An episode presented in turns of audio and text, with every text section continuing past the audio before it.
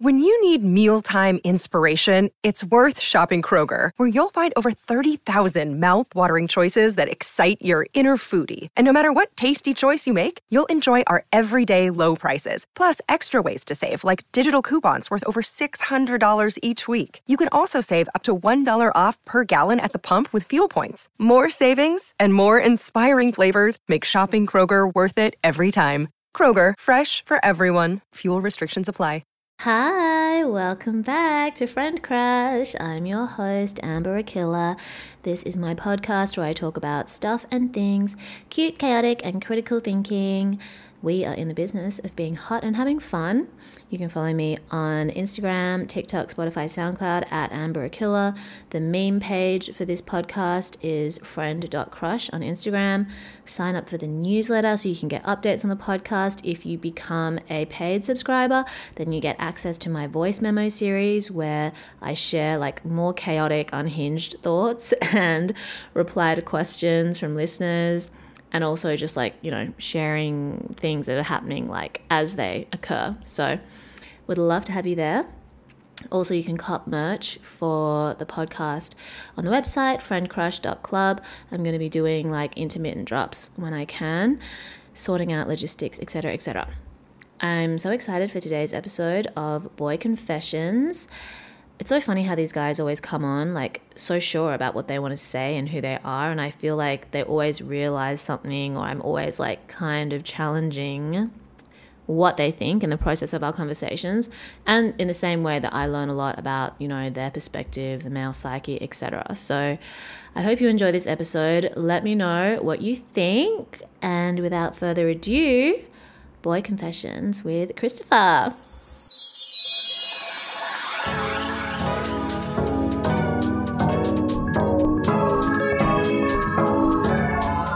Welcome to the podcast, Christopher. Thank you for being on today's episode of Boy Confessions. Christopher is not Christopher's real name, just for everyone, uh, in case you want to start doing some FBI shit. But how are you? I'm good. Um, tired, but good. Do you want to share, like, just a little bit about you, your age, location, background? Um, yeah, I just turned 30, um, which has led to me, I think, reflecting a lot, even though it's just a number and age. Um, hmm We can talk about that Yeah, a bit more in a um, second. I'm, I was born in Perth and I live in Perth currently, but I moved around a lot as a kid, basically because of my dad's job. We just followed him around to different places. Um, I used to work in data science, or I mean, some people call it AI, but yeah, data science as like a consultant, and then now I work in like web app development um, for resource companies and stuff. Um, What's your current relationship status? I'm single. Yeah. Are you like actively dating or intentionally single or like messing around or No, like I'm I'm on dating apps, like kind of half using them, but I'm only really interested if like I'm not really interested in someone who just wants to hook up. I guess like I kind of just date and see where it goes, but I'm looking for something longer term. what were you going to say before? Uh, I was just going to talk about my interests. Like even though I work in like tech and work with a lot of people who are just very like singly minded around that. Like I've had a fairly like tumultuous like journey to like this career position. Like I kind of thought like for a while I was going to do like journalism and then like just studying like commerce for a bit and kind of didn't really settle on anything and then just kind of ended up in this job. So uh, Did you study what you're currently like working, the field that you're currently working in? yeah, computer science, but then I dropped out like, after my second year. Um, got an internship through my dad, and um, Oh, Nepo baby. um, and then they were just like, "You just want to keep working here?" And I was like, "Yeah." And I just stopped studying and just kept working. So you've been working in tech and then now you're on leave as a result of realizing that you're like burnt out. So you haven't quit your job. So you could go back to your job after this, but you haven't decided if you're going to go back yet. Uh, I will go back because I need money. so Yeah. How long is your leave? I'm taking three weeks off because I haven't gone on leave in like three years, apart from like Mm-hmm. Christmas break, which I don't really count as a mm-hmm. break because that's like with family and it's just draining. It, it's fun, mm-hmm. but like you're not resting. So last year I was like in like a middle mid level management position, and then both people above me, my mentor and my immediate boss, they both resigned. Two other people in my team resigned, and it was just myself and two others in like our team. And the CEO was like, "Yeah, we need you to like run everything for a while while we like look for people." I was Oh like, my "Okay." God. I got paid more for it, but um, That's good. and I had to like hire people and like train them up and like teach them like not not train like in, as in skill, but like what we do.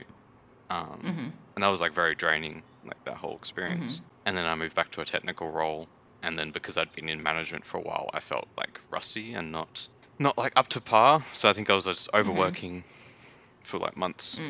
Not even necessarily uh, like in hours, but sometimes like I would start at like nine, but work till like six or seven when the sun is down, and then maybe go to the gym, mm-hmm. and just this mm-hmm. constant cycle of like leaving house, coming back to house, and it's like dark and there's like nothing to do, and I just mm-hmm. watch Succession or something, and then go to bed.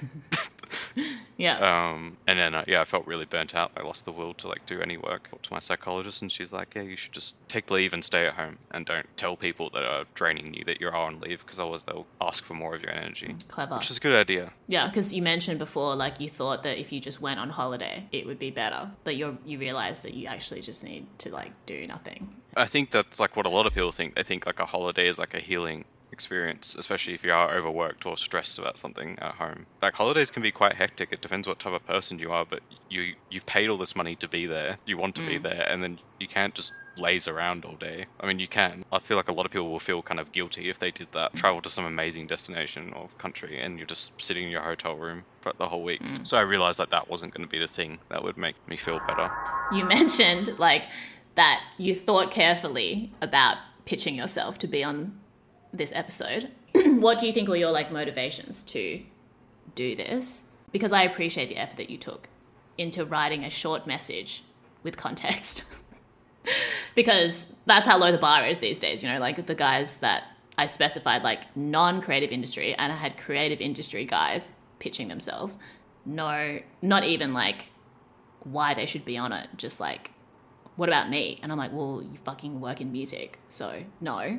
I guess, yeah, I fit into the filter that you said, no creative people, and I was like, I could actually end up on this thing. So like, how do I increase my chances? Lots of people may reply, um, and I think I know from like how you how you are on like well you present yourself on Instagram. If someone presents like a shit or low quality reply, like you'll.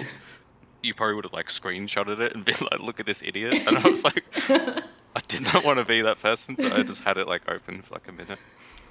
Mm-hmm. Um, but you were like interested in discussing the the like general topics. at the moment, like the the value for me is like, I'll download this episode and keep it, and when I'm like 50, I can like listen to what my answers Your were to thirty this year old stuff. self. Yeah, and I don't think that's something that you can try and do it yourself, but I think it's more interesting when someone else is prompting and asking questions. What do you think are like the main influences in how you understand masculinity and like your own masculinity? Or do you have any, what are your thoughts around this concept? I'm curious. Um, in terms of influences, like, because my dad worked in, and this is like a very like Perth thing, but he worked in like mining. It was wasn't that he was away like a lot, but like definitely predominantly raised by my mum. Um, So I think I feel like I have a bit. I was especially as a child, like a lot more, a little bit more. Like most of my friends were like girls until I was about like 12, mm-hmm. 13 um, like more of like mm-hmm. a feminine influence, I guess, in that way. And my dad, mm-hmm. even quite a like shy and reserved person, not your typical like macho, you know, that type of view of a man. So I guess that's influenced it a lot. And then people I've looked up to have been usually like musical artists and stuff like that. So that those type of role models hmm. versus you know sports people and stuff like that. What kind of musicians have you looked up to in your lifetime? Not as much like right now, but it's like a very generic answer. Hmm. But Frank Ocean, like for a while, like I just hmm. I liked his music a lot, but I just kind of liked how he seemed to be living his life, like kind of quiet but mm-hmm. confident, had mm-hmm. style, kind of was just doing whatever he wanted um, for a while. Um, He mm-hmm. released like a book like with his album, and a lot of it had just like what he was doing between albums. The Boys Don't Cry magazine. Mm. Yeah, I'm kind of jealous of someone who can just explore different types of work or art for like years and just like see what happens. Mm-hmm. Like, not not that I would like pursue art, having the like money and time to just do that and not having any other pressure on you is mm-hmm. it seems just like ideal. To Do you feel like your understanding of masculinity has been challenged by people around you or like the society, the bubble in which you've lived in, or you feel like relatively comfortable in how you no, present yourself or how you. I think definitely challenged. Um, probably till like early twenties when I maybe understood that it was fairly normal to not fit into that, you know, just typical kind of silent, strong.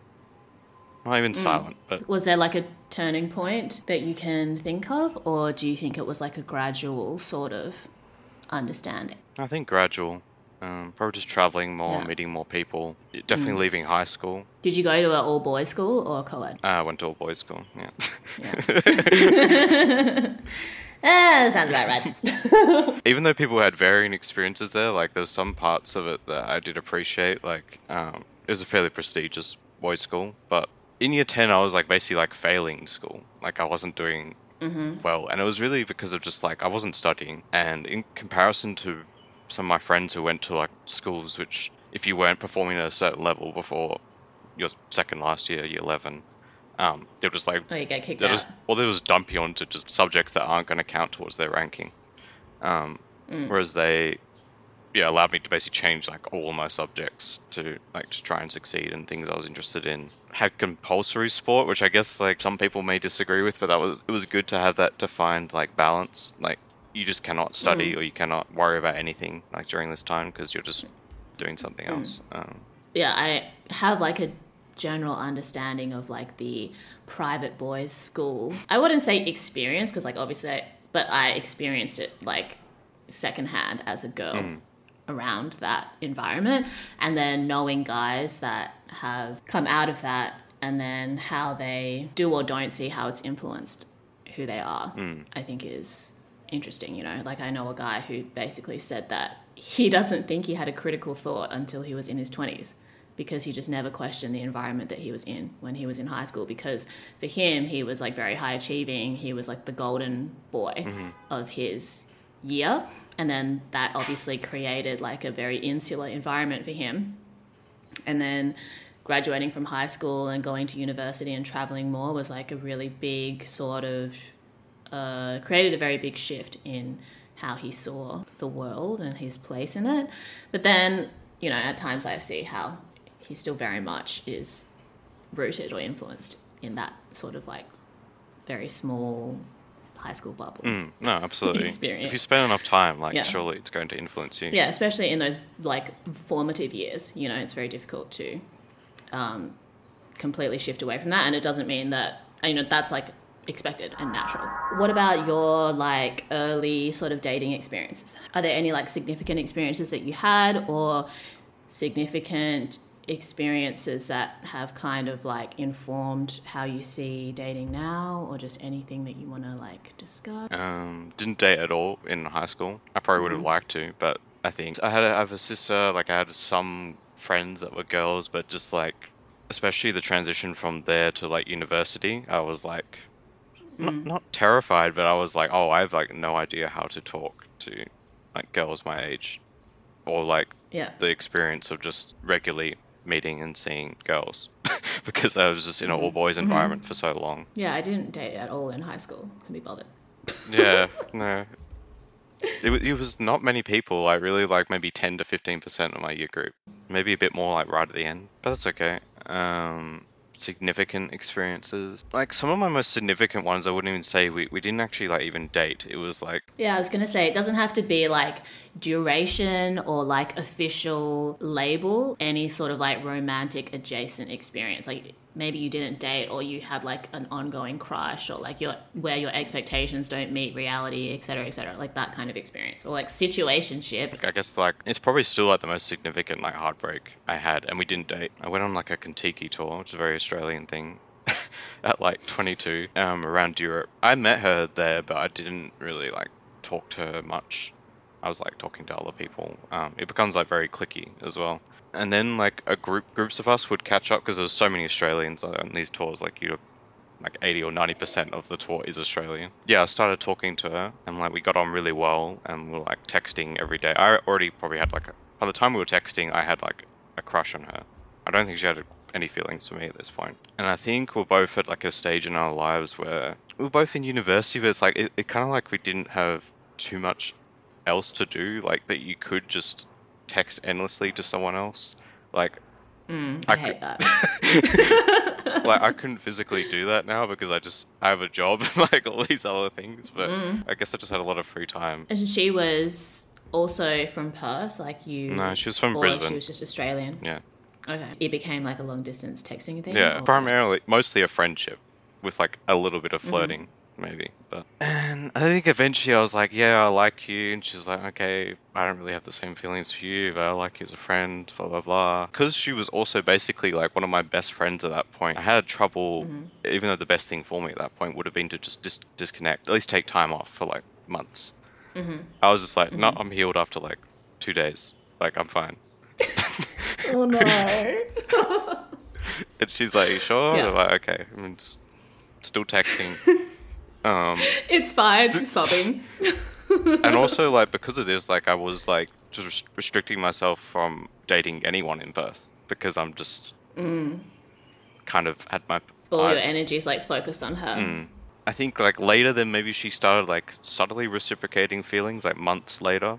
Like, It's hard to tell. Mm. Um, and then we Mm-hmm. organized to like go on holiday together and like stay in the same hotel room and stuff. And then I got rejected again on holiday What? on the last day because I was like, and she was like crying. I think her reason at the time was like, I'm gonna lose you as a friend but- because I think at that point I said, okay, I'm gonna need like space for like. She's like, how long? Like a few weeks? I'm like, probably months, like maybe six months. She's like, six months. I can't top, stop talking to you six months. Um, then, like a few weeks later, when I was at home, she like sends me this big long text, like, "Oh, actually, I had feelings for you, but you know, I want you to move on. I want you to do this, blah blah blah." Um, and then eventually, kind of just like petered out, and we don't talk to each other anymore. Prior to that, I still hadn't dated. It was really just like extended hookups or um, failed dates. That was uh, like my first experience of just feeling extremely heartbroken, and then like, it was compounded with I was talking to this person really like very often. I was probably kind of like emotionally dependent. Like if something shit had happened at work or whatever, I would talk to her about it. Like the first time that you'd been like emotionally invested in a relationship dynamic, like maybe in comparison to the girls that you'd like been casually hooking up with, Mm. you weren't, you didn't have that same level of emotional intimacy. Some of those girls I liked, but it would just end a lot quicker. If I told them I liked them, they'd be up to until that point, it'd be like, "I'm "Oh, sorry, I don't feel the same," and then it's like cut, they're gone. Whereas this just Mm. there was a long time of just talk talking a long time like about literally everything Mm-hmm. for becoming friends like really good friends and then yeah that happening and yeah then it was like losing a basically a best friend and i guess a romantic interest at the same time what do you think you learnt from that experience? How it informed later dating experiences and dynamics? Like if I think about, for example, you saying that you you guys were texting like all the time. I've been in situations with guys where they text you every day, but like they don't organize to meet up or they don't it does it doesn't go any further than texting. And for me now, I'm just like I'm I, I just like won't do that because I think it's a waste of time mm. and also I have a life in comparison to when I was at university and just like had all the free time in the world was procrastinating and like not trying to do my degree. yeah i guess the most obvious one is like not that we were in a long distance relationship but it'd be really hard for me to like entertain the idea of getting into a long distance relationship because i think my opinion is anyway like it- puts a lot of pressure on the relationship especially when you when you commit to mm. meeting. Because there's all this like time mm. apart and you're trying to mm. fill like the void with like yeah texting or calling. Yeah i think it just puts a lot of pressure and like expectation on when you do actually meet or i mean i guess some people like oh we like plan to move to the same location within a year but even then i think like compared to a regular relationship where you're able to see that person as frequently as you want to if they're both uh, agreeing it- for me at least i think it's just like a recipe for disaster Yeah, especially starting with the distance. Like, oh, you've met once or you've met a few times and then you're separated and you're trying to like figure out a way to meet again. I think that's tough. I mean, I do have a friend who is like maybe an exception to that, going through living through a possible exception, but I think the difference is that they already knew each other and their families have already known each other for a really long time. So that creates like this connection between them that wouldn't exist if you just met someone mm. like randomly. But yeah, exception doesn't negate the rule. Yeah. I think when it comes to that kind of thing. Now, my friend met someone on Grindr, but by the time they'd matched and started talking, um, he'd already like left Perth, and they talked for like a few months. I think met up once or twice, and then after three months, he moved to Perth, and like they're living together and really happy. It's a very wholesome relationship, so Oh my god. it can happen. but yeah, I guess they did. Yeah, it can totally They actioned it like fairly quickly, and someone has to commit. Yeah. Like someone has to move. if people are asking themselves if it's going to work or like whether whether long distance is like a is a viable option for them then it probably won't work you know? Mm. Because like if it is going to work both of you are already on the same page and there's no questions. You don't have doubts about it because you're like both committed to the situation but when like one person's kind of like oh is long distance going to work? This person blah, blah blah then i think it's like maybe that's not really what you want. Maybe what you really want is like to not be in a long distance relationship or to be in some other thing. Mm-hmm. How have your like recent dating experiences been? Or do you have any reflections on the dating scene in Perth or just dating narrative in general even? Like I'm so curious about if there is anything that guys are like consuming information wise or like perspectives like thought leaders that men may or may not be following in regards to dating advice or dating uh, content. Because I think women, at least women who maybe listen to my podcast, are consuming the female mm-hmm. skewed version. I'm wondering if like guys look into that stuff or you just like out here vibing. Well, at least my experience with like male friends is they tend to over research. Like, if there's a problem they're having in life, they will just kind of Google everything, read forums. Like that's like a very me thing to do. If I find a new hobby, I'll go to like the depths of hell to find like every single piece of information on it. And then Mm-hmm. m- my perspective on that is like at some point it doesn't really matter. Like there's no like secret thing that's going to like Yeah. help you. Like I think that's what I used to think when I was younger. I was like, oh, if I discover like this thing, like this will work, blah blah blah. Yeah. And you'd find like all these people with like amazing credentials, like academically or whatever. And there's like all this information mm-hmm. available. Um, mm-hmm. But like a large part of it just seems down to like who you are as a person, who you're Shooting meeting. your. Yeah, I, actually, yeah, that's like probably the most important thing is actually not being afraid. I don't know when I had that mind change, but I don't know if it was like ultimately a great thing because I probably there was probably girls I could have just been friends with instead of trying to date them. I would just basically mm. have the mindset of like the worst thing they can say is no and asking them more often, and then I would kind of like nearly. If I had the idea that I wanted to date them, I'd kind of nearly want to just like ask them just either no, like yes or no. Mm. Like I wanted mm-hmm. that like definitive answer. So your approach to dating is more like you meet a girl and you kind of get to know them in a platonic way, and then if feelings develop, you'll like confess your feelings before initiating like a romantic. Oh no, I'll just ask them out on like a date, but I'll make it known that it's Oh, okay. a date. Not, not Okay. like, that was a confusing thing for me for a while as well because I was like, I'm asking them out to coffee, but what do they think that means? Mm. Uh, Yeah, because I think it's interesting. My observation is like in Australia, it's quite common to just go out for coffee, I feel, or like very casual dating initiation sort of vibes. You know, like at least, I mean, I have been asked out to dinner and stuff, but I feel like it's very casual. Especially in Perth, at least, it's like, oh, do you want to get coffee? Do you want to go to the beach? And then it's like the guy will decide whether he is interested in continuing mm-hmm. from that, or like you both kind of do a vibe check. But a lot of American, especially, uh, dating advice or dating culture is very like you need to be asked out to dinner, you need to be like invested in this yeah. interaction. I've always found the dinner thing like a bit, I guess, mm-hmm. strange from like w- where I brought up. Not that like I think that's a com- mm. Completely reasonable like first date and it's nice, but just seems like mm. ultra formal, especially if you mm-hmm. don't know them that well. Like, mm. because there's different mm. types of dinners and different types of places. Like, you could pick somewhere that just Yeah. has a more casual. I guess it depends on how much you like them, but I also think that it's like difficult to gauge like what it is you really like about a person if you don't know them that well and you're like making that kind of investment. So I think I don't know if that's like a hot take for me, an or an unpopular opinion. But I also think that in Australia, it's very common for people to hook up first and then decide Yep. if they want to date. Yeah. I don't know if you've like experienced that or had that No, that's uh, like or like observed that. it's like very common. Kind of like turns me off now. Like I don't know why. It's like like I want to get to know them. Like I'm not. Mm. I also don't really find that type of sex very enjoyable with like a. Because sometimes it's like they they will just come straight to your house. Like they've never met you. Mm. Either side, probably more so males, I'm sure. But um, um oh, like from dating apps. yeah, yeah, yeah, yeah. So yeah, Oh. and I guess being naturally like a more like shy, especially when dating apps first came out, like having the knowledge that you both like like each other, supposedly like superficially or how you look, how having to even talk to them, like you just you're at that baseline already. You're both on the dating app. You're both matched. It's like that foundation. Mm. Yeah.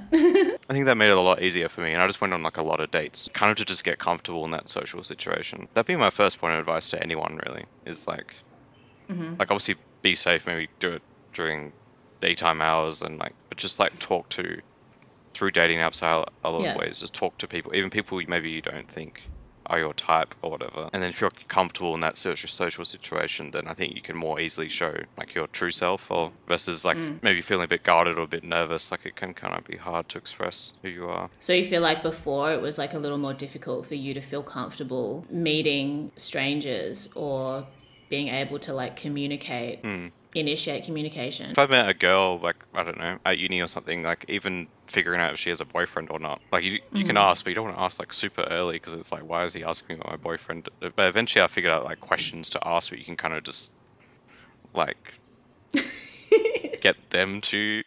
What are your leading questions that you ask women to gauge whether or not they're available? I'll just make some passing comment about like someone else's boyfriend or girlfriend, and then just be like, "Oh, what's your like? What does your partner do?" Like, I'll just assume they have one and ask something about them. Just, then, then I'll get the answer uh-huh. like, "I don't have a partner," or "He, he or she does act. Probably a bit blunt, but I don't know. yeah, after meeting them several times, I'd ask that. It's not like I just bump into them and first thing I say is, So what's your boyfriend's coffee order? "Yeah, I'm not on dating apps and I'm not anti dating apps. Like, I'm critical of dating apps in terms of like people being on them and like not having a good time and then being confused about like why it's not good. It's like, okay, either you need to shift the way that you're on dating apps or you need to be off them for a bit before you go back on them. Mm. Because I think like now it's like, it looks like it's super gamified. You have to pay for everything. It's like, don't waste your money, don't waste your time if you're not getting anything out of it. But I do think that there is still utility for dating apps, and especially in the way that you've described for people who are more introverted and don't have opportunities to like be around a lot of people or meet a lot of people that easily and have that kind of like practice i think it does help to talk to people on there and like meet up and just get used to like interacting hmm. yeah, with people in a dating context because I think for me, like, I am definitely introverted at my core. But I think the reason why I'm like less or I'm more comfortable speaking to guys is because of DJing. Like, because I was in those male dominated spaces in like the sewer of society, the club. I think like you know that kind of forced me to learn how to just like communicate and navigate this like co-ed environment out of high school and into university um, in a way that I wouldn't have been able to if I didn't start DJing because I would not be going to clubs if I wasn't working in them. yeah.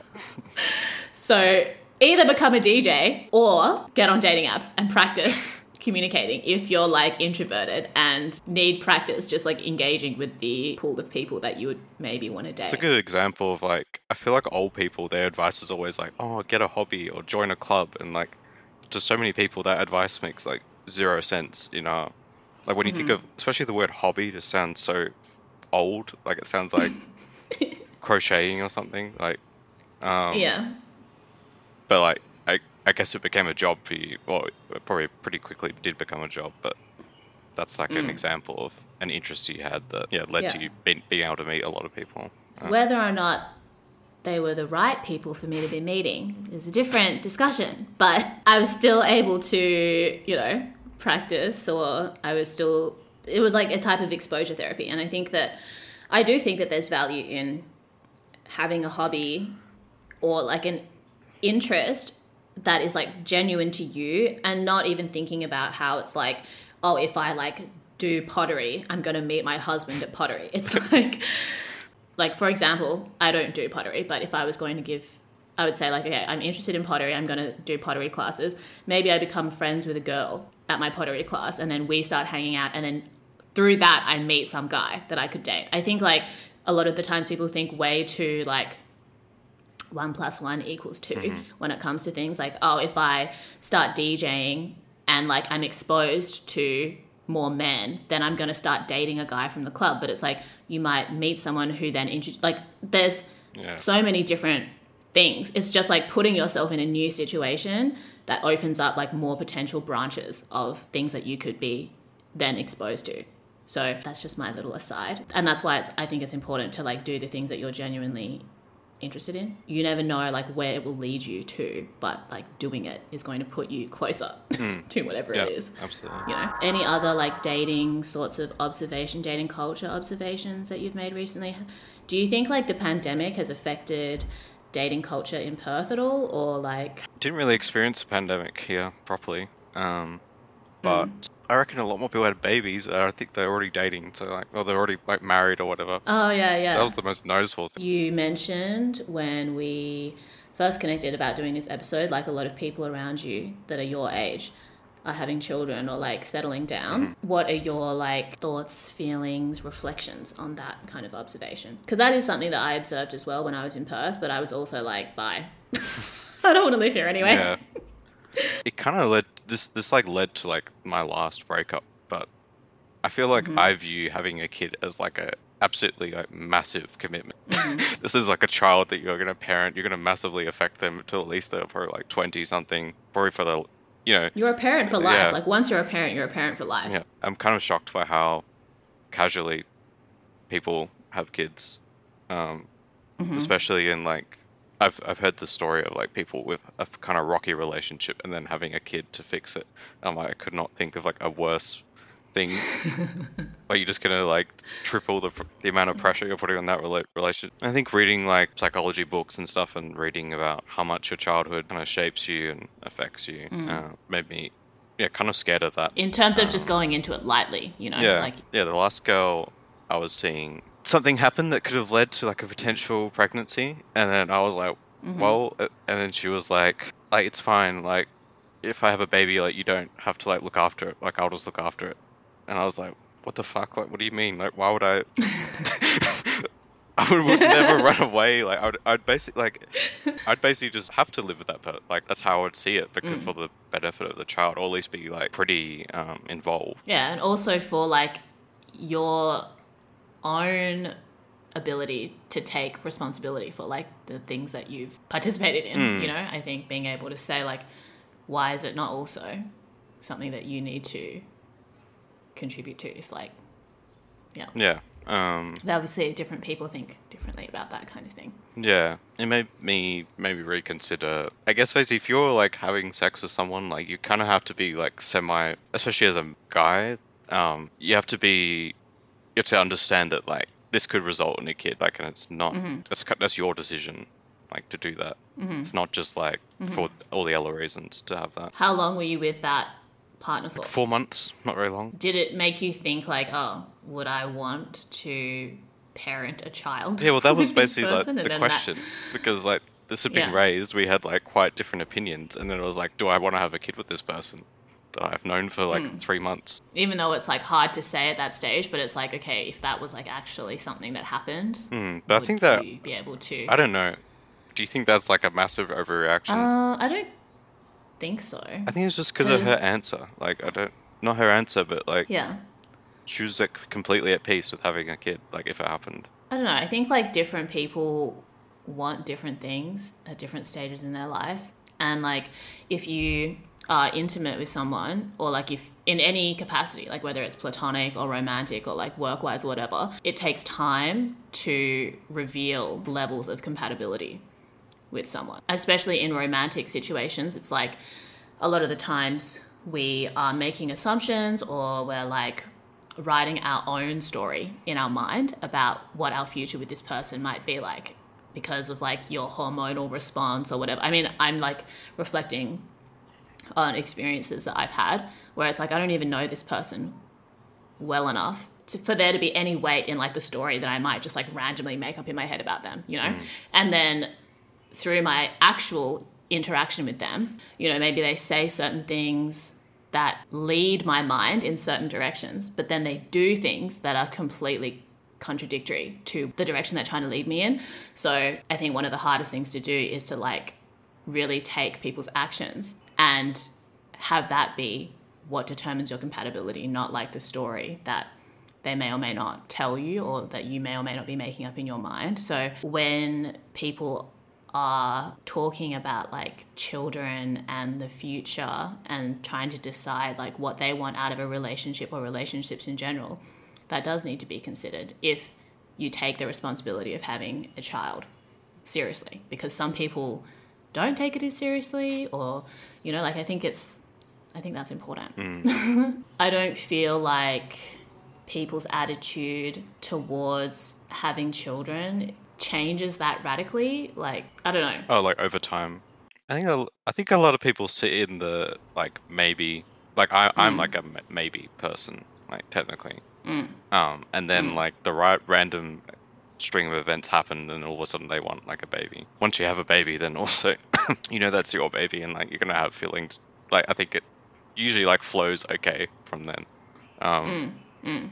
sometimes not this is a question that i get a lot like people around me are having children people around me are settling down i feel like i'm behind or like should i be doing these things blah blah blah. Like did you kind of go through that when you saw a lot of people around you having kids? Or what are the like stages of realization that you might have gone through? Because i think it seems like you've you're like somewhat at peace with it but maybe before it was like something that you thought about more. It's probably made them seem like less scary to me like having people i know and i knew them before they were parents seeing them as parents mm. now and they're still able to be like their own person um, mm-hmm. and not be like completely consumed by parenthood that experience of that past girl I it was dating or girlfriend or whatever label. Um, mm. I think that kind of like I was already just that happened before like a lot of my friends were having kids, and then it's only really that's like last year, and then mm-hmm. so my opinion's kind of been set from then. Your opinion being that like you are unsure of whether you want to have kids, you feel like you need to be in the right sort of relationship and situation in order to make that commitment. Yeah, it'd have to be someone I've been dating for like years and have a lot of trust in, um, and then I would kind mm-hmm. of rethink it at that point. Mm-hmm. But you don't feel like you need to be seeking that experience because people around you are no already parents. No. Yeah. no, it seems terrible. Like from a day to day, like it, it, and also, yeah. like, I kind of feel in general, I don't know why, but I feel like for my age, I feel like I'm like three to four years behind a lot of my friends mm-hmm. who are the same age. My lifestyle and how I work like just does not fit mm-hmm. in with that like at all. Like at the moment, like mm-hmm. it would have mm-hmm. to radically change. I feel like you need to at least like trend mm. towards it. Like yeah, yeah. I live in like a one bedroom apartment. It's like where would a baby go? Like Yeah. Um, so for the people that you know that are parents, you feel like it's sort of they were working towards becoming a parent, or you feel like they just it just like happened. Some of them, like yeah, it was like trending in that direction, and they were even making jokes about like. I guess they weren't really jokes. Like about as soon as we get married, I'm gonna have kids, and then they had kids. Before thirty, they were doing that. Yeah, yeah like 28, 29. Wow. Can't relate. My other friend who I've known since like I've been technically since I was like seven years old, I did not know like at all. And although we're really close, sometimes he kind of withholds like these type of things for me. I first started getting suspicious because like he wanted to get a new car before he was like, yeah, I like hatchbacks, well, because they're really easy to park, blah blah blah. I have one now. I was like, okay. So I was like recommending him like small cars. Then all of a sudden he's like linking me like station wagons and like SUVs. I'm like, why? Why are you looking at this type of car? And he's like, oh, my partner has like two dogs, so we need somewhere to put. Like the dogs need to fit in the Uh-huh. car. I'm like, I'm pretty sure they Yeah. can fit in like your car now, which is like tiny. They sit in the back seat. and he's like, yeah, we need more space. And then like months later, he's like, yeah, my partner's pregnant. I was like, oh. People at work like were even kind of saying like they thought because of his personality. Do you know like a stereotype of like a computer programmer, like very Like introverted, quiet. yeah, not to like Yeah. generalize, but sometimes autistic. Um, or like okay? yeah, people at work were like, "Yeah, I expected like you to have a kid before, like this guy. Like, they, no one could believe it. Like, it was like the last guy, um, even though he's been in a Mm-hmm. relationship for like ten years. Yeah, because I feel like when I was stuck in Perth over the pandemic, I saw a lot of other people having children or like getting married. It did not push me to want that more No, personally. You know, I was like, wow, good for you guys. Uh, I'm good over here. Like, but yeah, it's interesting. But one thing that I did notice about myself was like when I really wasn't sure about what my future was going to entail as a result of being stuck in Perth and like whether I could make it back to Shanghai. I would just think like, well, worst comes to worst, I could just have a baby. And I think that's something that is very I think it's uh it's just interesting like the the relationship that you can have with motherhood as a woman even if it's not something that you actively want just because it's like I don't know, like you you know that it's just going to give you something to do for a really long time if you don't mm. know what you want to do. And I think that subconsciously for some women it's like if you don't know what you want to do and you, you haven't yet mustered the courage to like figure out what it is, having a child with someone is seems like a really easy way out because you get a lot of attention when you're pregnant. You get a lot of attention when you first give birth. And I think that a lot of like postpartum depression can come from this come down where like you've had all this attention, all this build up to having a kid, and now you actually have a kid. And no one that was gassing you up is around to help you raise the child. Now it's like you and that baby. And if you're in like a shitty relationship, now you're probably parenting two people one that you gave birth to and one that you didn't. That's just my personal observation, which is why uh, for me, just having a kid for the sake of having a kid in order to fulfill some societal requirement or some like family expectation or some so- social circle expectation it's like you could literally just get a hobby and that would probably fulfill you enough for you to then figure out what to do next it's weird because I've seen some of like your posts, and you seem to like. It's weird how riled up people get about this particular issue. Like, and I'm assuming it's probably mm. usually always like single men who are just or, or girls as well like they just seem really kind of upset by the idea that some people just don't want to have kids Yeah, like I just have other things to do until I decide that I want to have a child. Mm. I don't think there's like I don't think that's a crime. I want the world to be a better place. I would hope that the next generation is like, you know, better than the last or is more informed and given like the necessary resources earlier on than our generation. And I think part of that is recognizing the responsibility of raising children, not just like popping them out like if I was in the right situation, I wouldn't not do it. Mm-hmm. But I just feel like so far from what that situation could be or like needs to be. And then people being like, oh, well, you know, you're never, re- it's never really the right time or like you'll figure it out. And I'm like, yeah, but I know like right now is really not the right time. you know, like there are times that are better than, that are like more conducive than others. You know, I'm not just out here like, oh, this is a great time for me to just you know and i think it's like weird that people are like you'll just figure it out i'm like maybe i don't want to hmm. yeah like maybe i would like to be a little bit more prepared than i am right now and i think the fact that i'm not going out of my way to prepare myself for it speaks to the level of preparation No, which yeah. i at. I feel like for me, career wise, like it's only been like I have like a bit of like management experience. I'm not a junior anymore. Like I'm like mm-hmm. been working for you know seven years at this point, and it's I have some friends that like work in Europe, and some that like are from there, and really like now like seems like the time to go. Like if I was to move, I'm not in a relationship. Um, I don't really have anything holding me here. Um,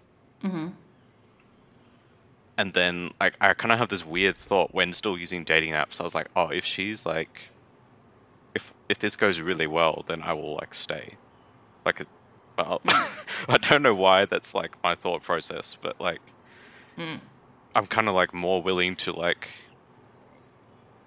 I guess try just to see like like to go to see if there's a reason to stay. Like, but also like the like application and like visa process is just very long and laborious. So I've just procrastinated and not done it, even though I have like opportunity Mm. to do it. But But it is something that you want to do, like to move to Europe or to spend more time there and see if it's like. yeah, because I've visited a few times, and then I have. I think it's easier when you have at least like one friend living, um, and he's like works in a similar industry, so like it would help with employment and stuff. And I feel like if I'm gonna move, the younger the better. Like when you're older, it's just more likely to have um, other arrangements or older parents, even. I don't know. But Where where in Europe are you thinking? because I work in tech, uh, like Amsterdam has a lot.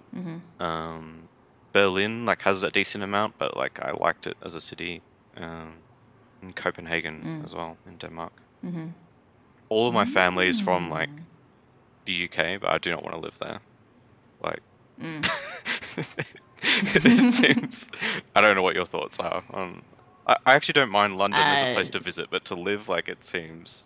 Um, Not for me personally. yeah, yeah. Yeah, I think like it's maybe human nature sometimes to we're trying to like evade I wouldn't say it's like personal responsibility, but it's like oh maybe if I meet a person, then I can like that person can like absorb the load or like me contributing to this like relationship is going to it's easier for us to take a bet on the idea of someone or the idea of a relationship than it is to take a bet on ourselves hmm. you know? Because it's like if i'm because i don't have anyone to blame or like subconsciously like push responsibility onto if i'm like doing it for myself you know like if, if i stay for a relationship and the relationship doesn't work out well then it's like you know both fault. of us Yeah. Oh. are at fault to a degree or you could just be like it's them but if you decide to do something like fully for yourself and it doesn't work out then you're like well did i fuck it but well what i try to do is think that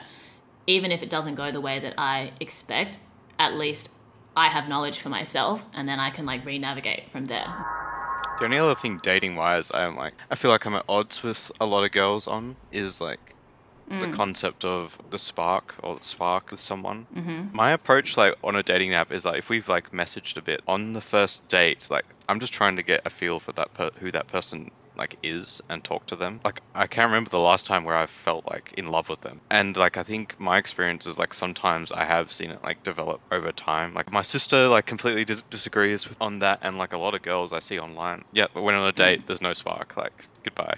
oh You don't find that as like a something you've like encountered like online or um not you personally, but like other people. And I kind of understand because it's like you don't want to invest a bunch of time into someone, right? But you have no attraction to them, or Yeah. Yeah.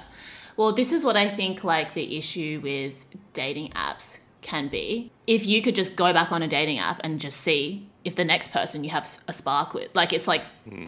there's too many options. The illusion of so many options being available to you makes people like not invest on because for me, like I'm not on dating apps, haven't been on dating apps for a long time. So if I feel like a interest or connection with someone, then I'm more likely to just kind of like see is this something that could go further or are we just going to be friends or you know like versus if I'm on a dating app, I go out on a date with this guy, no spark, okay, we'll just get back on see if the next guy has a spark. If the next like that's kind of something mm. that I think can come from dating apps. I don't know. Yeah. a lot of people are looking for that instant connection because like the app is kind of how it's designed and everything is like when you match, you're like a match. Like when you're messaging, you're doing this, hmm. like it's all like hmm. very positive. This is just like Hinge's even like their like tagline for their app is like it's designed to be deleted or whatever. Yeah, They're- and it's fully not designed to be deleted. Like it's designed to keep you on there and paying money. Mm. Like that's just a marketing tool. Hmm.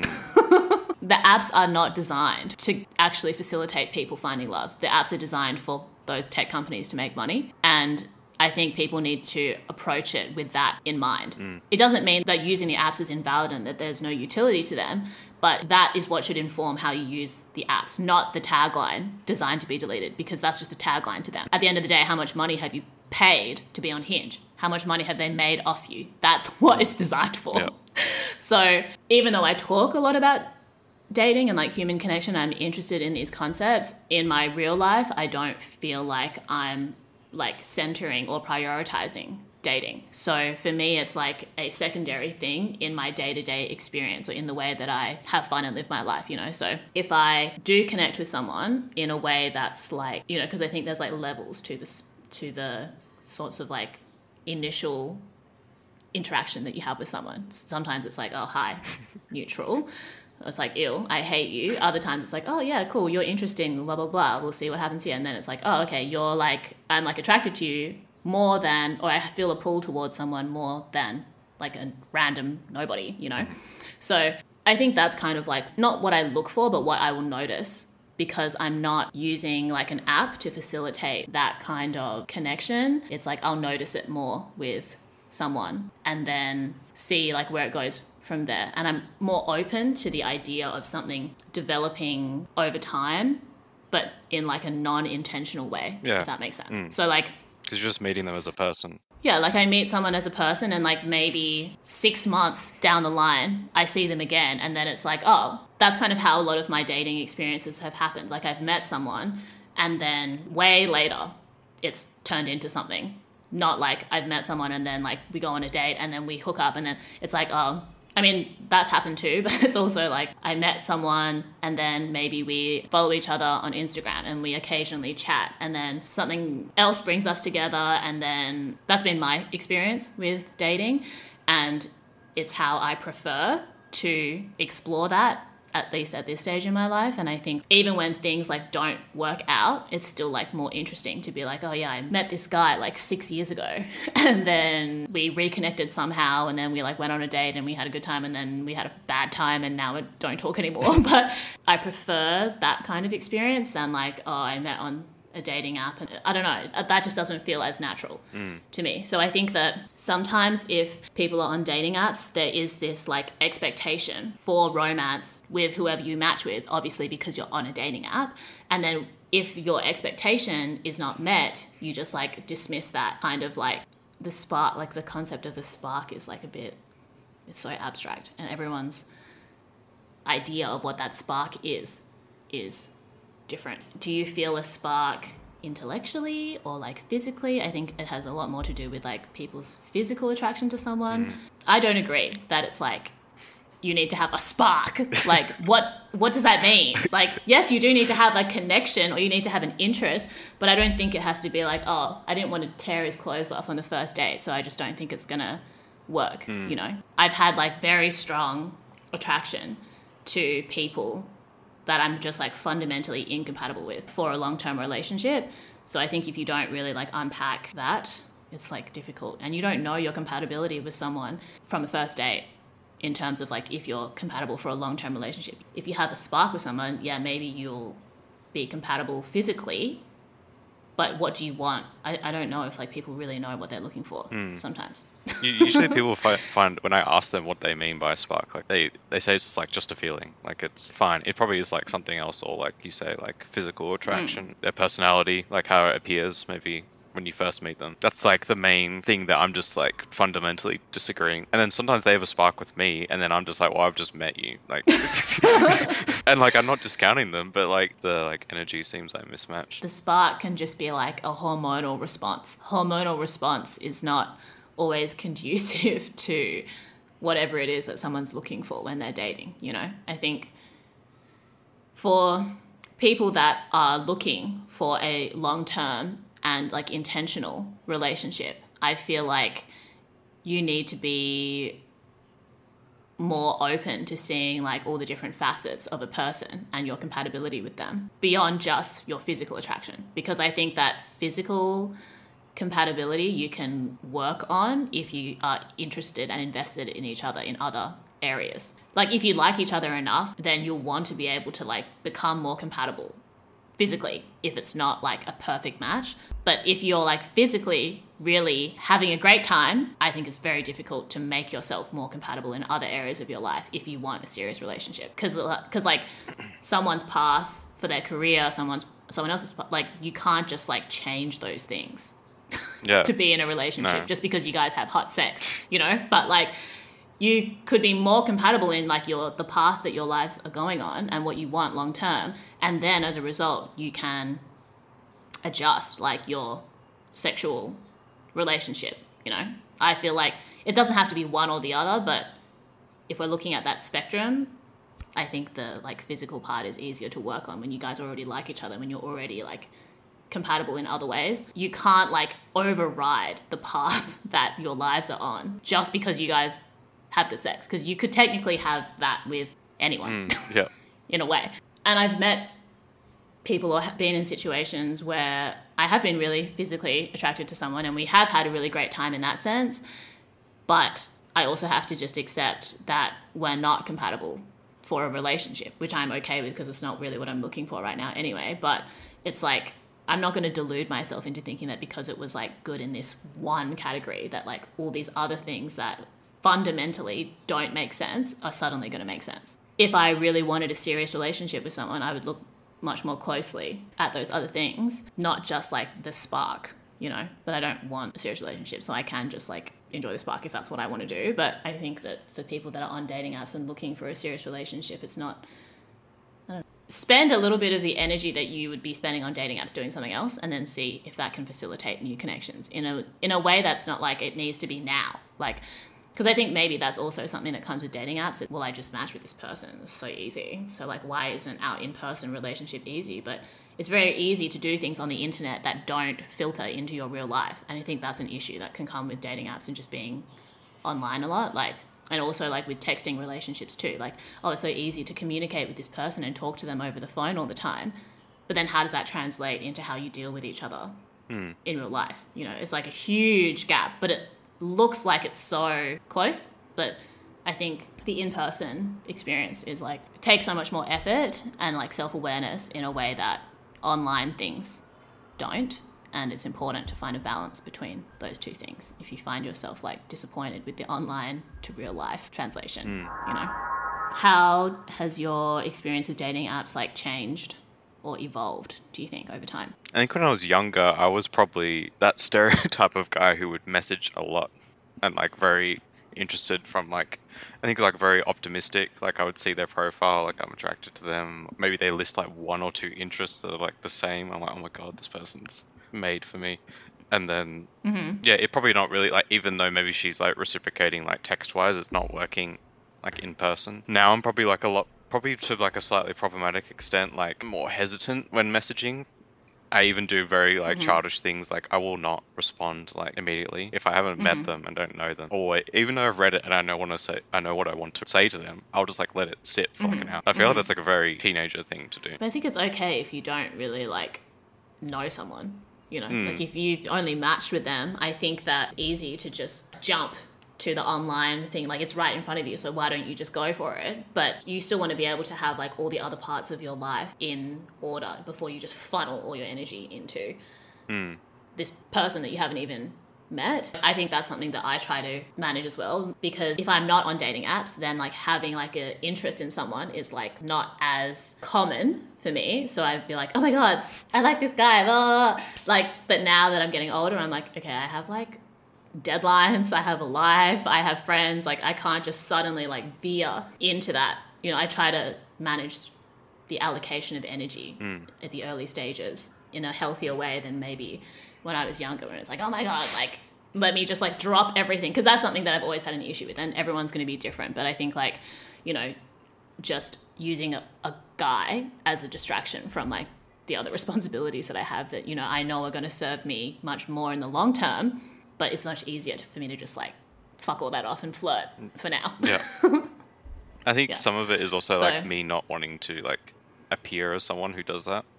Because I guess my goal is to not be that person, Mm. Yeah. like you're describing, like Yeah. yourself in the past. Even though I, Yeah. I, I still can be. It's not like I've completely grown out of that like desire. I don't want to appear as that person to like people I don't know. Well, like my my good friends, they know I'm like if they message me, I just I'm one of those people who just replies like quickly. I don't know Mm-hmm. why, but um. or like where are you at now in terms of what you're looking for in a relationship or do you even know what you're looking for in a relationship Yeah, like I think because of the like moving element, it's probably it's like me accepting that at this point in my life, like short term or a hookup is just not really beneficial. Do you know many guys that also feel that way, or No, like I think a lot of them, like towards the end of their twenties, like come around to want, wanting a long being more intentional? Yeah. Um, some of them accidentally, some of them purposely. Like one of my friends who was like a huge player, fuckboy, whatever you want to call him, like just, I don't know, randomly ended up in like seeing this girl now they've been like dating for like three years. And before, like we even talked about it extensively, like he was like, yeah, I'm going to be like, I I think I'll probably be like single when I'm like 50, like intentionally. Mm-hmm. But Mm-hmm. I don't know, like seems to be working for them. Okay, so this is another question that I get a lot, or like another thing that I observe in a lot of uh, dating discourse is like, why won't a guy commit to a situationship or relationship that he has with a woman? Or like girls that are like struggling to get a guy to commit, and then when they break up, they see that he's like married and having kids or something.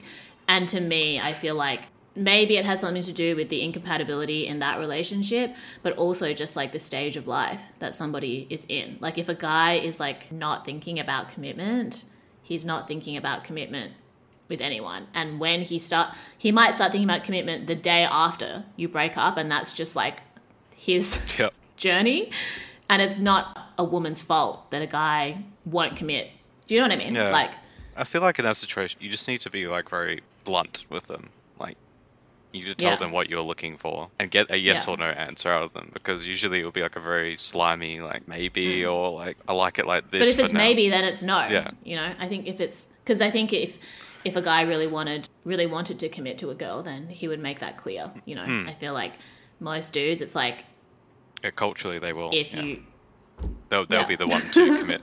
So like if that's not happening and you feel really strongly about them, then you, need to pin them down to a yes or no. if what you really want is commitment out of a guy, it's like you don't even really need to question it. Yeah, and like you say, you can't make them say yes or like do anything to convince them to say yes. But I think a lot of people have that where they like I don't know a past relationship or something, and they see they get married, and there's like this kind of feeling of reflection on maybe your relationship with them and yourself. Don't know. Have you had that happen where you've had where you've like broken up with someone and then they've like gotten into a serious thing that you wanted with them or Yeah, like the first girl I talked to, even though we didn't date, like she's like married mm. to like a or engaged to like a dentist now, and they have like a mm-hmm. nice house and smiling all their photos and stuff. So, or even like this is like a stranger one, like someone I didn't like. She was my housemate, and we were like good friends.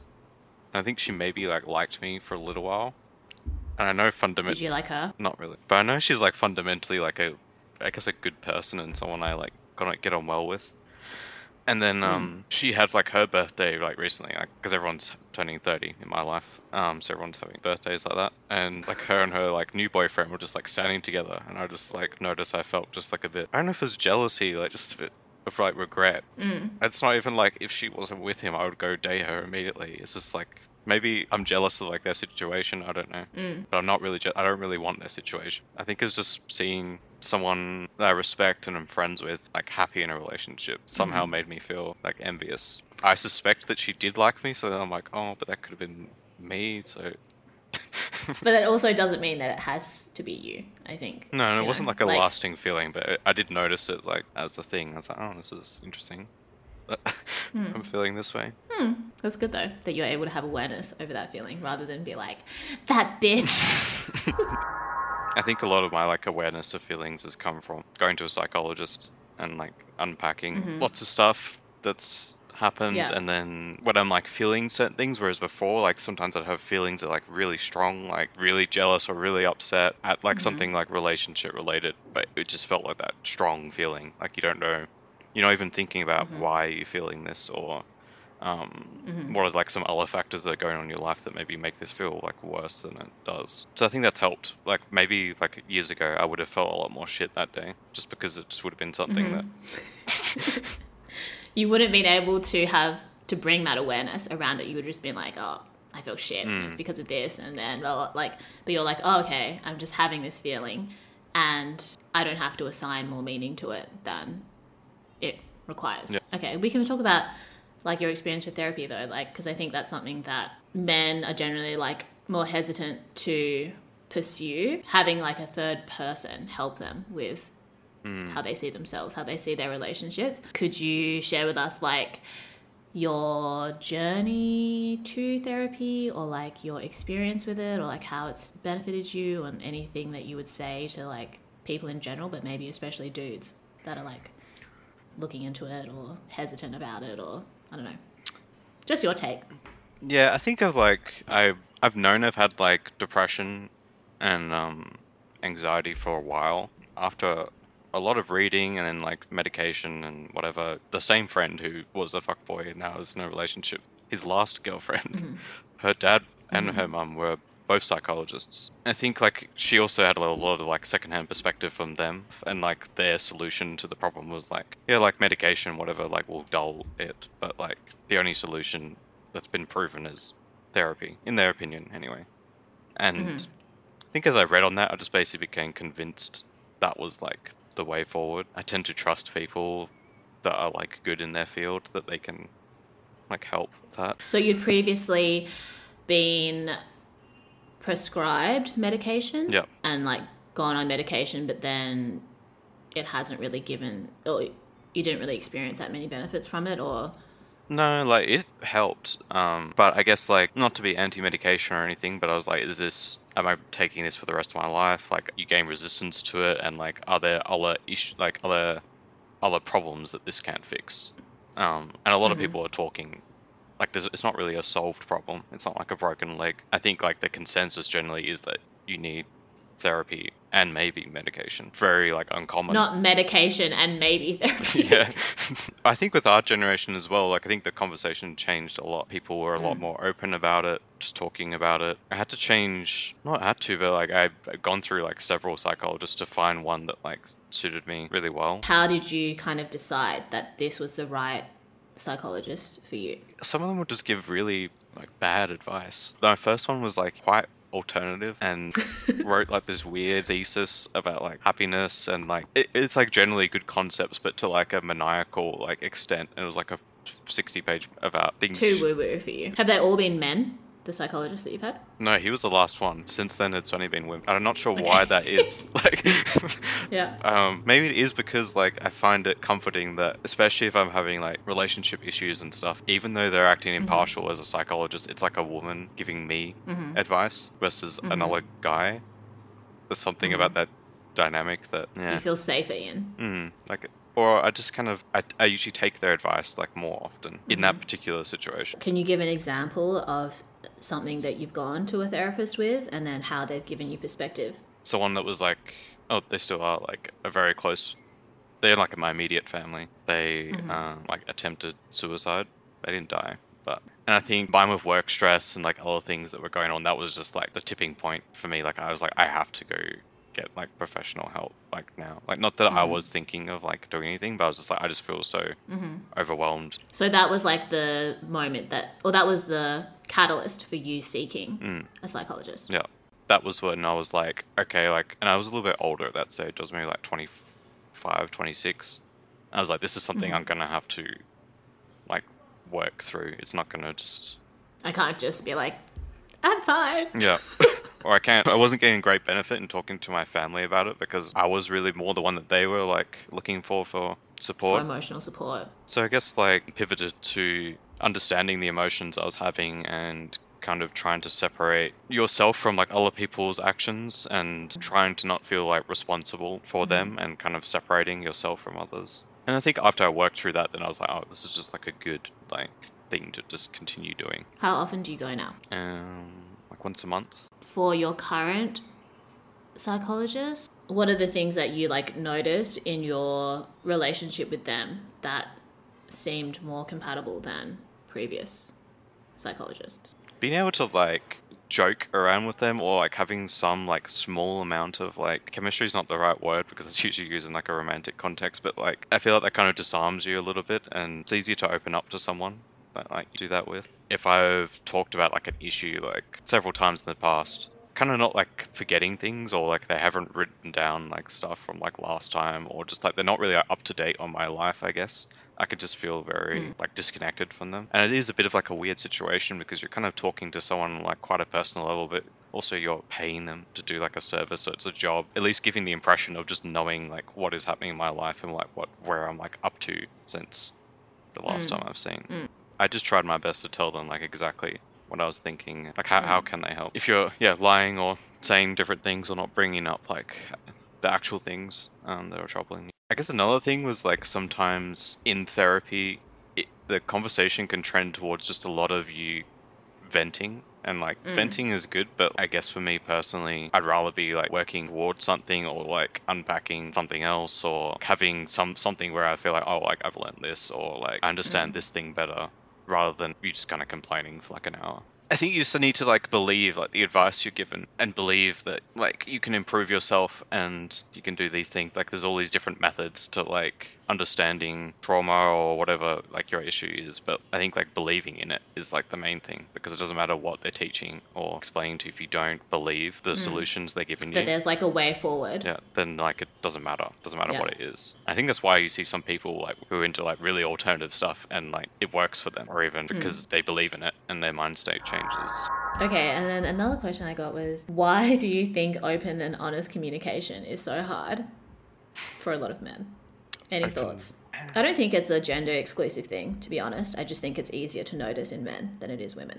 I mean, it is hard to tell the truth, especially if the truth. If you if your like um insight is like the person won't like me saying this. Yeah, like fear of rejection or like fear of being the bad guy. It seems like men in general have like a, a habit of just like kind of smoothing things over, not really like actually solving it, especially when they're in that stage where you, they just want to date a lot of people or whatever. Like it's just kind of about like spinning plates. One piece of like co- like advice I've received like fairly commonly, and it does actually weirdly work, but I don't think it's like related to the advice. Is like maybe especially as like someone like me who is going to like become more emotionally attached like like earlier. My friend was Mhm. like, you should try and date as many girls as you can at the same time. You will not like hyper focus on any of them.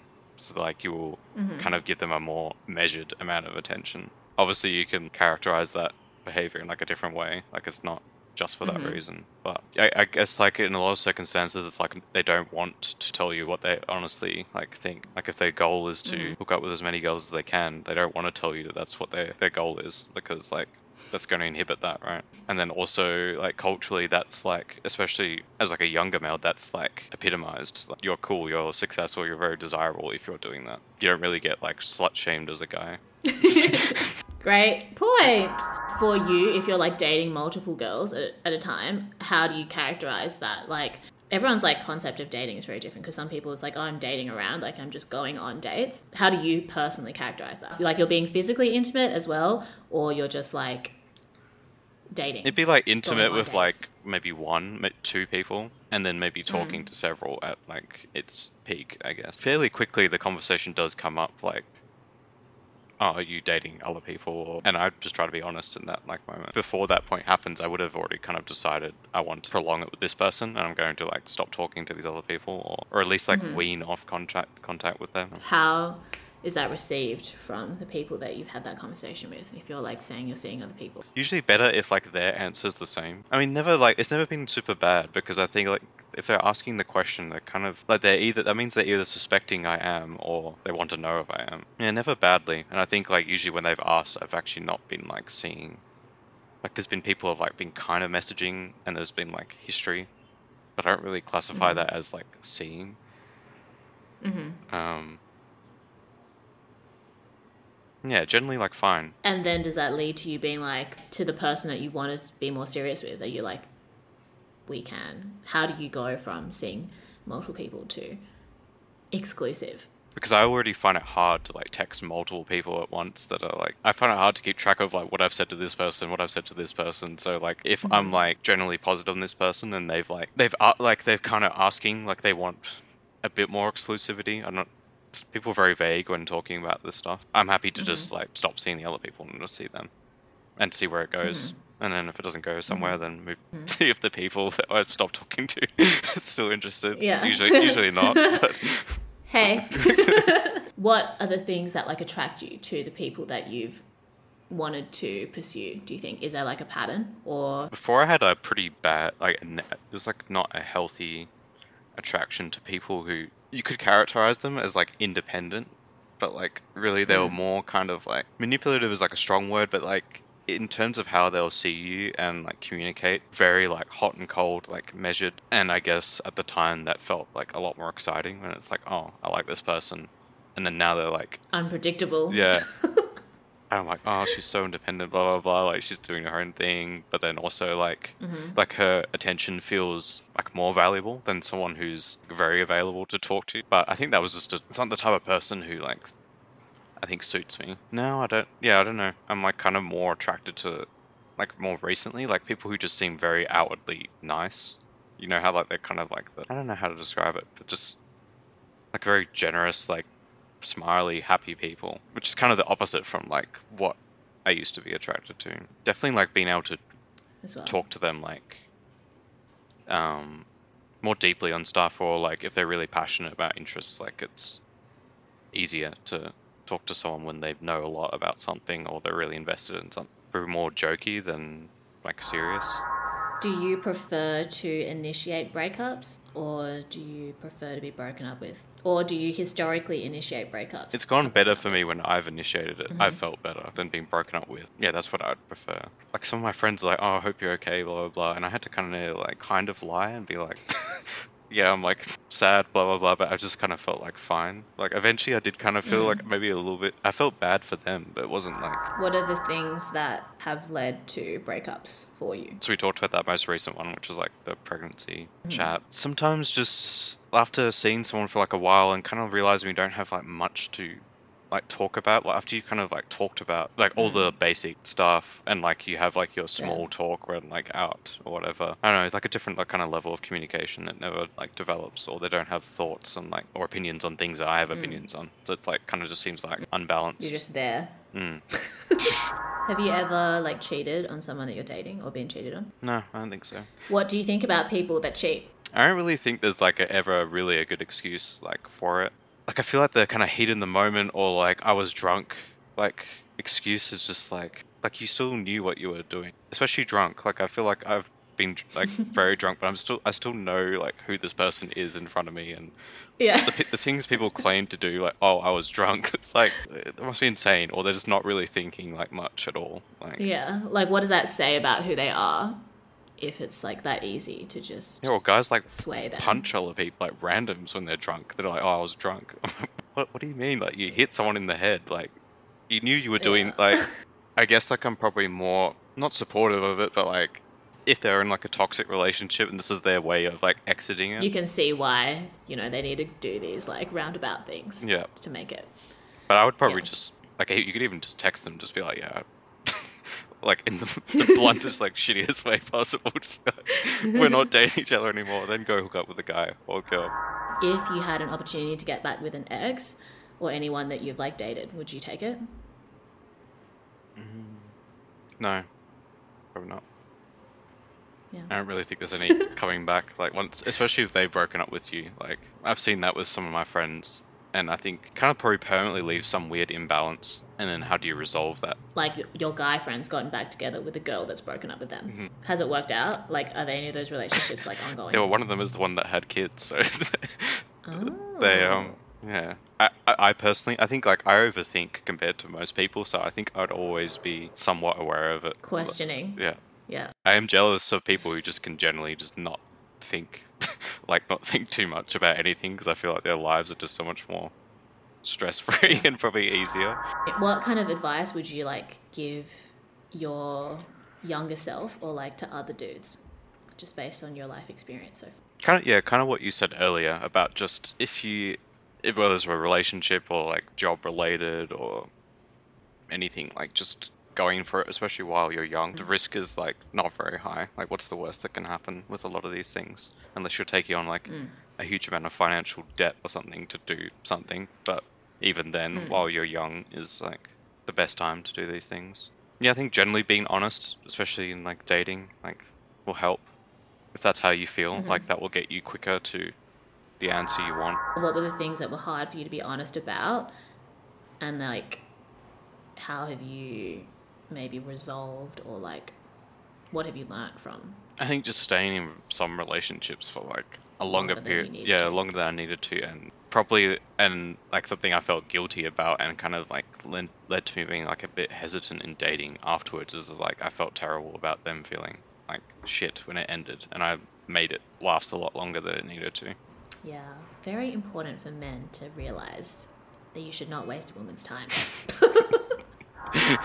Do you think that's something that's like I wouldn't say I don't know if like common or something that maybe you observed in yourself? It's like the desire to, like you said, not feel guilty about hurting someone's feelings, but then kind of like dragging something out longer than it needed to, and that kind of like being the same thing.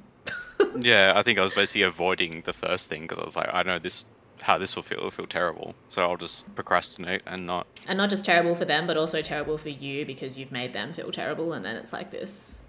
terrible cycle. Yeah. Yeah. I guess like conversely, like in work, there's probably a period where like I was past that stage. I was being like I think honest, like sooner in general. I don't think it always serves you in work to be like blunt all the mm. time. Like learning when to hold your Yeah. tongue is like a really good skill, and that can like In work, it's different because the power dynamic is different. Like your boss and you as an employee, or like, you know. But I think in a romantic relationship, if you want it to be somewhat like equitable, then finding a way to navigate like being honest without being like rude Mhm. is important. Like one of the TikToks that I made that went viral was like being okay with not knowing and being and communicating that to someone instead of thinking you have to give them like an answer and that answer being a lie. That's worse Yeah. than just saying like I'm actually not sure how I feel right now and you know you deserve like space to do whatever you want whatever while I'm figuring figuring this out or I'm going to try my best to like communicate with you. It's just I think that's like a really difficult thing for people of any gender to do but I think it's very difficult. Actually like I've had all different kinds of responses on that video. It was like men and women saying like yeah my partner didn't tell me and then pretended and then blah blah blah that was worse than if they were just able to say like i don't know hmm. yeah. Because if the other and, person I'm, and i'm trying needs certainty, then Yeah. at least you're telling them I can't give you like certainty Yeah. either way. Is the answer. yeah because so much in life is actually uncertain and i guess it is a human desire to seek an answer and be able to just like categorize it nicely and then move on with your day and i think also the internet you know the plethora of information available to us. It's like oh let me just search and then get an answer. Mm-hmm. But sometimes you don't know. Yeah. you know it's so different on like an actual human level. Like there's so many different things that people need to sift through and then like time and your experience will also help to inform you in terms of like figuring that out. It's not so instant like oh i just know now. Like maybe three months have to pass until that answer is like fully written out. If you ask them bluntly and you're getting like a unset like a ambiguous answer, then you need to just move on. Like take just that, cut them yeah. off and that's the advice that guys are given like really often is like Mm.